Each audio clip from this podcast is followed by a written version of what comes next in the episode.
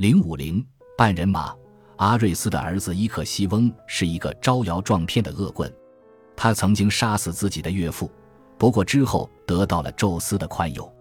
接下来他又想要追求自己的祖母赫拉，宙斯怀疑伊克西翁居心不良，就把一片云变成了云之女神涅斐勒。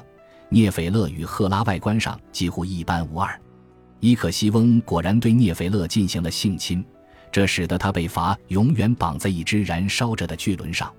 伊克西翁的襁褓也使涅斐勒怀上了他的孩子。当他的羊水破了之后，从随后发生的降雨中诞生了半人马。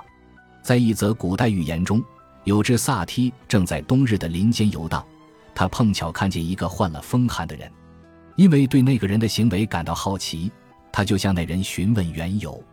那人回答说自己的手都快冻僵了，不得已只得吹气暖手。萨提为这个人的困窘感到同情，于是邀请他到自己的家中，还为他做了一碗汤来暖身子。因为汤太烫了，这个人向汤上面吹气，想要让汤凉下来。萨提一看到这人在吹气，就把他赶出了家门。说人不可能同时又会吹冷气又会吹热气，直至今天，我们还用忽冷忽热来表示人前后的态度不一。半人马们身处文明世界的边缘，尽管半人马也拥有智慧，但因为他们是从暴烈的肉体欲望中诞生的，他们很容易失去自制。和萨提一样，半人马也极易为情欲所驱使。不过和萨提不同的是，半人马本身的力量十分强大。发情的半人马也因此十分危险。曾经被波塞冬从女人变成一个刀枪不入的男性战士的那位开尼斯，就是被半人马用松树的树干砸死的。人类无法与半人马发展友谊，最主要的原因就是半人马莽撞、难以理喻的天性。塞萨利国王毕里托俄斯曾经邀请过半人马来参加自己的婚礼。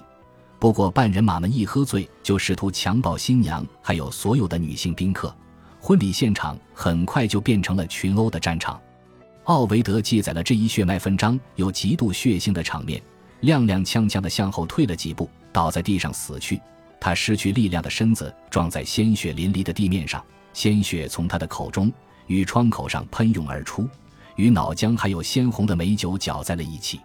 他的那些兄弟。也和他一样有着粗莽的天性，他们为兄弟的死所激怒，决心用行动来为兄弟复仇。打头的几个大喊起来：“拿起武器，拿起武器！”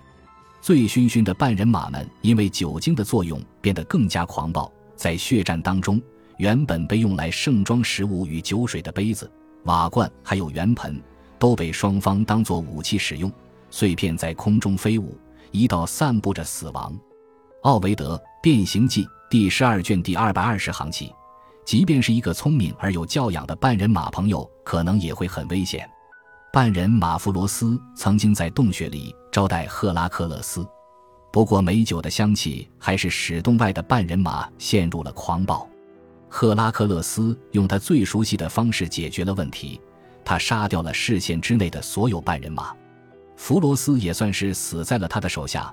弗罗斯在摆弄赫拉克勒斯禁多的弓箭时，不小心伤到了自己的脚。为了奖赏他，尽管出自好意，但是带来了灾难性后果的好客之心，他被提升到了天界，成了半人马星座。阿喀琉斯的老师喀戎是我们所知的另外一只好半人马，因为他和那些半人马们有着不同的出身。他是克罗诺斯和一个宁芙的儿子。不过，喀戎也影响了阿喀琉斯的天性。